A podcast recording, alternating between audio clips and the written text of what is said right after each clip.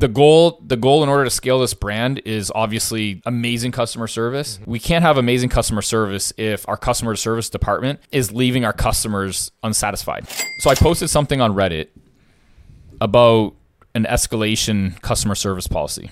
Okay. Let's talk about our plans for that.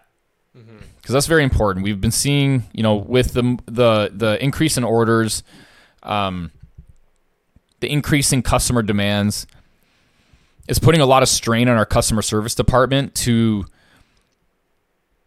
be pressured into making decisions in order to act quickly and swiftly for customer service. But what we're finding is is even though we're putting that pressure on them to do the, to do that, uh, you know, for face value, I guess, uh, it appears they're making. I don't want to say bad decisions.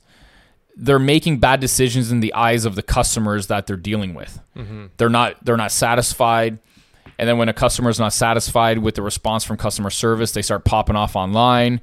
You know, and and at some point, it's just it's just not worth it. Now, I'm not willing to simply, you know, take it up the ass. That's not what I'm saying that that we need to do.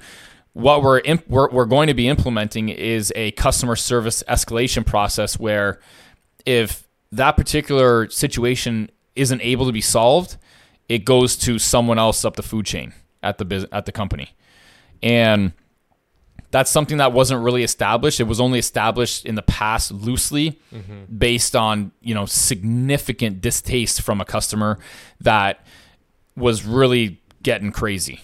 So, you know, that's not something that we haven't established it yet.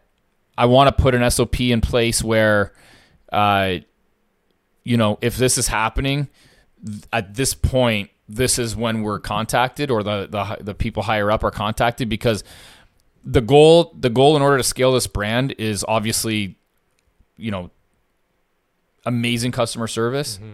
We can't have amazing customer service if our customer service department is leaving our customers unsatisfied.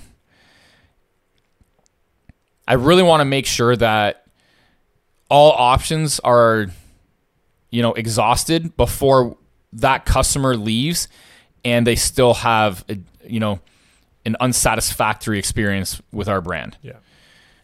again, if you're if if the situation is uncalled for, if if it's unreasonable, then that's a different story.